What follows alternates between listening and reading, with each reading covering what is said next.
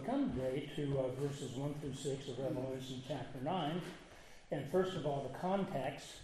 Uh, in this passage, John narrates in greater detail the calamities that target humans as carried out by demonic attackers. Now, that sounds pretty awesome, does it not? But that is the reality of it. But the Lord is with us, though. That's the point. Now, the appearance of these demonic uh, forces foreshadow the coming of the beast in chapter 13 and the war that he's going to wage against God and the church is prior to Christ's coming in power. Now, the main, path, that main idea of the passage is that the fourth and fifth trumpets bring severe torment from demonic assaults and widespread death. But the survivors still refuse to repent. And so, by exhausting every attempt to bring the nations to a better way of thinking, God demonstrates his sovereignty, vindicates his holiness, and justifies his final sentence of doom.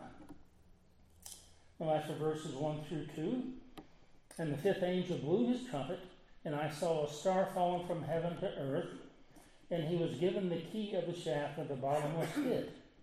He opened the shaft of the bottomless pit and from the shaft rose smoke like the smoke of a great furnace. And the sun and the air were darkened with the smoke from the shaft. Well, at the sounding of this fifth trumpet, uh, John witnesses a further petition, a portion, I mean, of the trumpet visions that uh, begin with a star falling from the heavens. Now, the angel should be understood as an emissary who acts on God's as God's agent that sets in motion the acts of divine judgment against the sinful world. Now, to picture him, quote, as a star fallen from heaven underscores the cosmic significance of his, vision. Uh, the parallel is chapter 20, verses 1 through 3, where an angel comes from heaven with the key to the bottomless pit to lock Satan away for a thousand years. Now, stars can be symbols of angels. For example, it's Job chapter four, uh, 38. It says, Where were you when I laid the foundation of the earth? Tell me if you have understanding. Who determined its measures? Surely you know. Or who stretched the line upon it? In what were its, uh, on what were its bases sunk? Or who laid its cornerstone? When the morning stars sang together, and all the sons of God, now that's a reference to the angels, shouted for joy. And so, indeed, it can have that meaning. However, John's angel is an evil spirit who's granted authority over uh, the shaft of the bottomless pit, it's called. Now, the reference is to a narrow vertical uh, opening that leads to the bottomless pit. Now, the Greek word for pit has to do with a depth with no limit. And so that's a long way down, is it not? Well, now in the Septuagint, uh, the, the, Greek translation, which we refer to from time to time, in the Greek translation, it's often translated, it often translates the word tehom. Now, that's a word that appears at the beginning of Genesis, and it has to do with the abyss. And so, uh, and so it, it uh, has to do with the abyss, and uh, after that, with the depth of the sea. But in later Judaism and in the New Testament, it came to denote a bottomless depth below the earth because it was the opposite of heaven, which is above the earth and the skies. And so the bottomless pit, or the abyss, referred to the general underworld that includes both Sheol, now that's a word that has to do with the realm of the righteous and the unrighteous dead. And really, it doesn't uh, distinguish between the two in the Psalms. There's that, and then there's Gehenna, or hell, as we translate. It's the place of torment or imprisonment for those awaiting judgment. Now, this verse draws from the expectation that in the end times, God would allow demonically inspired forces to have greater measure of freedom to oppress and deceive humans.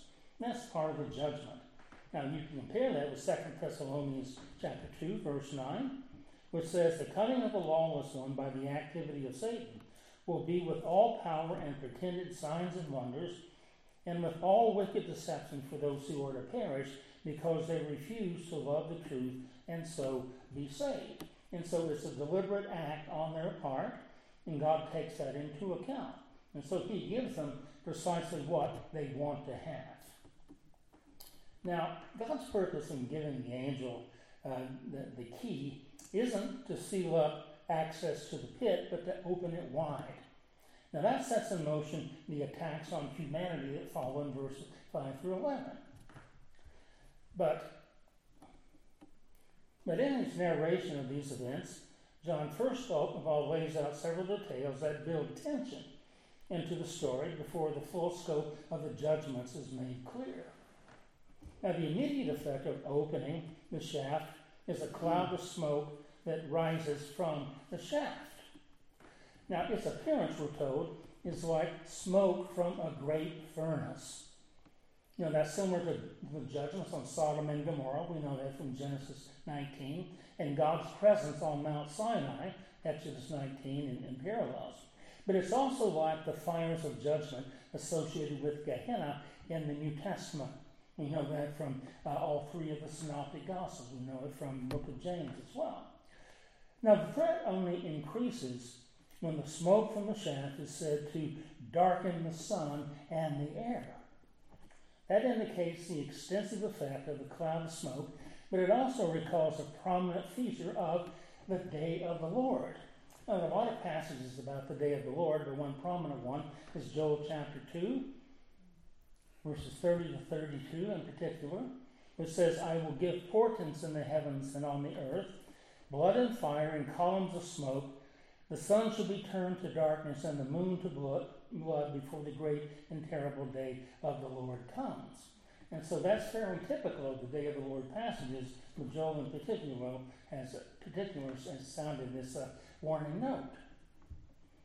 Well, in verses 3 and 4, then from the smoke came locusts on the earth, and they were given power like the power of scorpions of the earth. They were told not to harm the, the grass of the earth, or any green growth, or any tree, but only those of mankind who have not the seal of God upon their foreheads. Now, the forebodings of the first two verses are fulfilled when supernatural creatures bring judgment and they appear from the cloud of smoke that rises from the pit. Now, as was the case with the earlier trumpets back in chapters, uh, chapter 8 and various verses, the imagery is simply drawn from the plagues on Egypt. But mainly there's Joel once again, this in this case 2 1 through 11, and the vision of the locust plague. But these locusts are even worse than a natural plague of locusts, if you can imagine that. They strip the land of everything green, but they're unable to harm the human population directly. Now, first of all, they're more than fearful because they're equipped with scorpion like power to inflict excruciating pain. Now, humans seem to have a, a natural phobia regarding scorpions. I know that I do scorpions and snakes and various things like that, wherever they're found, just because of their sting and their ability to hide and strike from unexpected places. For example, there's Deuteronomy chapter 8, and again, there are a lot of passages, but Deuteronomy 8, verse 11 to 15.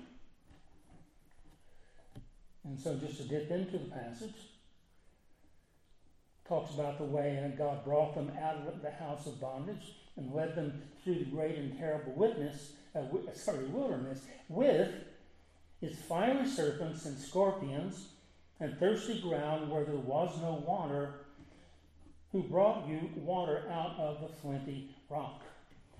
Now, if this is bad, and it is, how much worse to have them swarming everywhere, in every place? And so very unpleasant indeed.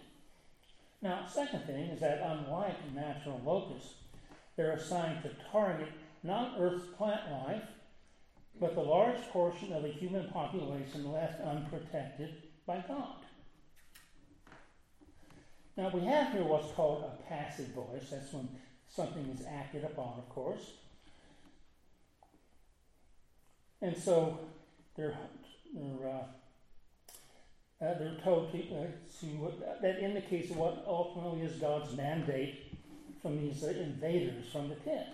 They're not to harm the green growth of the locusts uh, naturally consume, things like earth's grass or any green growth or any tree. Instead of that, they have to mete out painful harm on the greater part of humanity that weren't protected by God's seal. now, it's back in chapter 7, verses 3 and 4, that the word seal has the, the sense of authenticate. And so to authenticate something is to seal it. The saints are empowered to persevere through difficulties, and when they do, the genuineness of their profession is authenticated or it's proven. That means they're really shown to belong to the Lord Himself. And so the only ones not targeted will be those who have God's seal on their foreheads. And so as it were stamped on the forehead, not literally, but as the imagery is intended to mean. And so the only ones not targeted will be those who have God's seal on their foreheads. And we're told in verses 5 and 6 they were permitted to torture them for five months and not to kill them. And the torture was like the torture of a scorpion when a man when it stings a man. And in those days men will seek death and will not find it. They will long to die, and death will flee from them. Now, here we're told that these creatures from the pit, who bring torture on a large portion of humanity, will long to die They'll seek to die, but they'll not be able to die. Now, again, very frightening prospect, is it not? Now, the words they were not permitted implies the scope of, uh, of damage God allows them to inflict. But their demand not to kill, but to torment, calls to mind a passage like Job chapter 2, verses 3 through 6 who says, Have you considered my servant Job, that there is none like him on the earth, a blameless and upright man who fears God and turns away from evil? He still holds fast his integrity, although you moved me against him to destroy him without cause. Then Satan answered the Lord, and of course the devil's always ready to, uh, you know, to uh, add a word or two. And so he says, skin for skin. All that a man has he will give for his life, but put forth your hand now and touch his bone and his flesh, and he will curse you to your face. And the Lord said to Satan, Behold, he is in your power, only spare him. And so we know the story of how Job was given over to the devil for a while. And there were times when we talk about the patience of Job, but there were times when Job was not patient. And so the word really means perseverance. That Job persevered through all the things that were inflicted upon him, even though from time to time he did weaken. Now, the torments that they're allowed to inflict uh, are severe, but they're also limited in time for five months. But whatever meaning we give to the number five, it indicates a longer period of agony than anyone would care to endure. And certainly we would not uh, care to endure, would we not?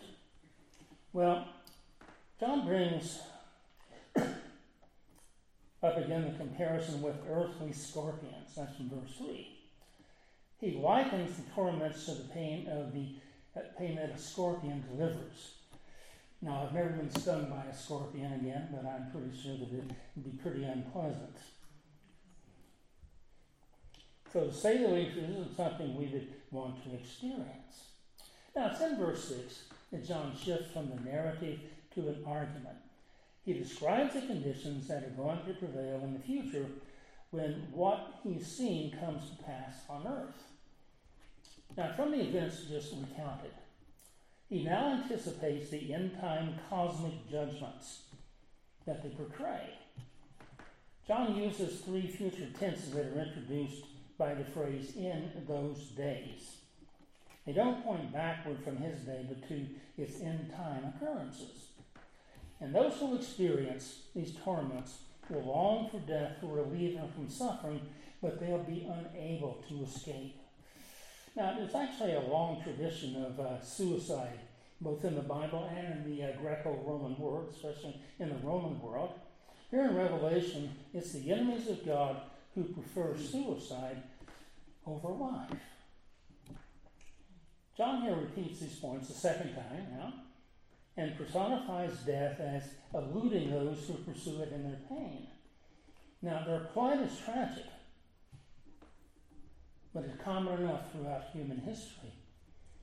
Now, John here echoes two passages from the Old Testament. The first is Job chapter 3, verses 20 and 21. Why is life given to him that is in misery, and, and, uh, and life to him who is bitter in soul, who long for death, but it comes not, and dig for it more than for hidden treasures? In uh, Jeremiah chapter, three, chapter uh, 8, verse 3. Death should be preferred to life by all the remnant that remains uh, of this uh, evil family and all the places where I have been driven, says the Lord. And so, again, it's pretty grim stuff, but it's there to give us warning, to give us hope ultimately. And if we believe in Christ, then these things are not going to happen to us. Now, by way of uh, several applications. The first is the nightmare of sin and its consequences. The nightmare of sin and its consequences. Now, the commentator Fanning says the New Testament teaches those who turn away from God become darkened in their understanding of what is really at stake in their lives. At some point in this sinful derangement, they come to believe that allegiance to Satan and evil in whatever deceptive form it presents itself, would be to their advantage. What a shock when they belatedly see that he and his minions are like.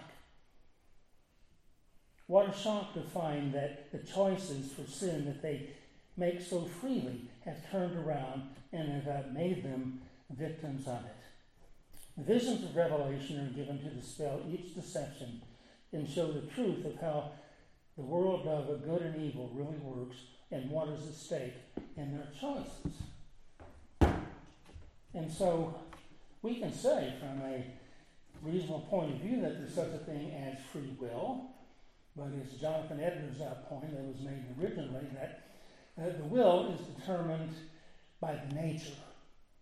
And so humans are going to make their own choices because of the nature that they possess, and that's why we pray that their nature would be changed. Now, the second point is the severity of, of, of, of the judgment of darkness. Uh, this passage presents a view of the unbeliever's torment as a for- forceful reminder that their idolatry is all in vain, they're separated from the living God, and they're without hope. And you recall 2 Thessalonians 4.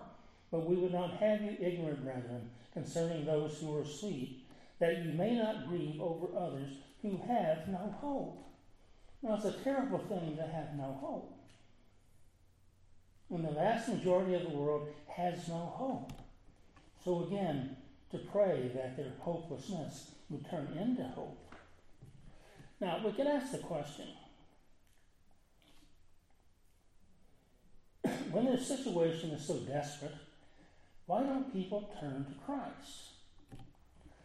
Now, it was said of Voltaire, you know, the atheist, that his dying words consisted of calling out the name of Christ both as a blessing and a curse. He couldn't make up his mind which way to go. Now, question is that is that a measure of the darkness that God's judgment sends on the lost? If so, again, it's very frightening.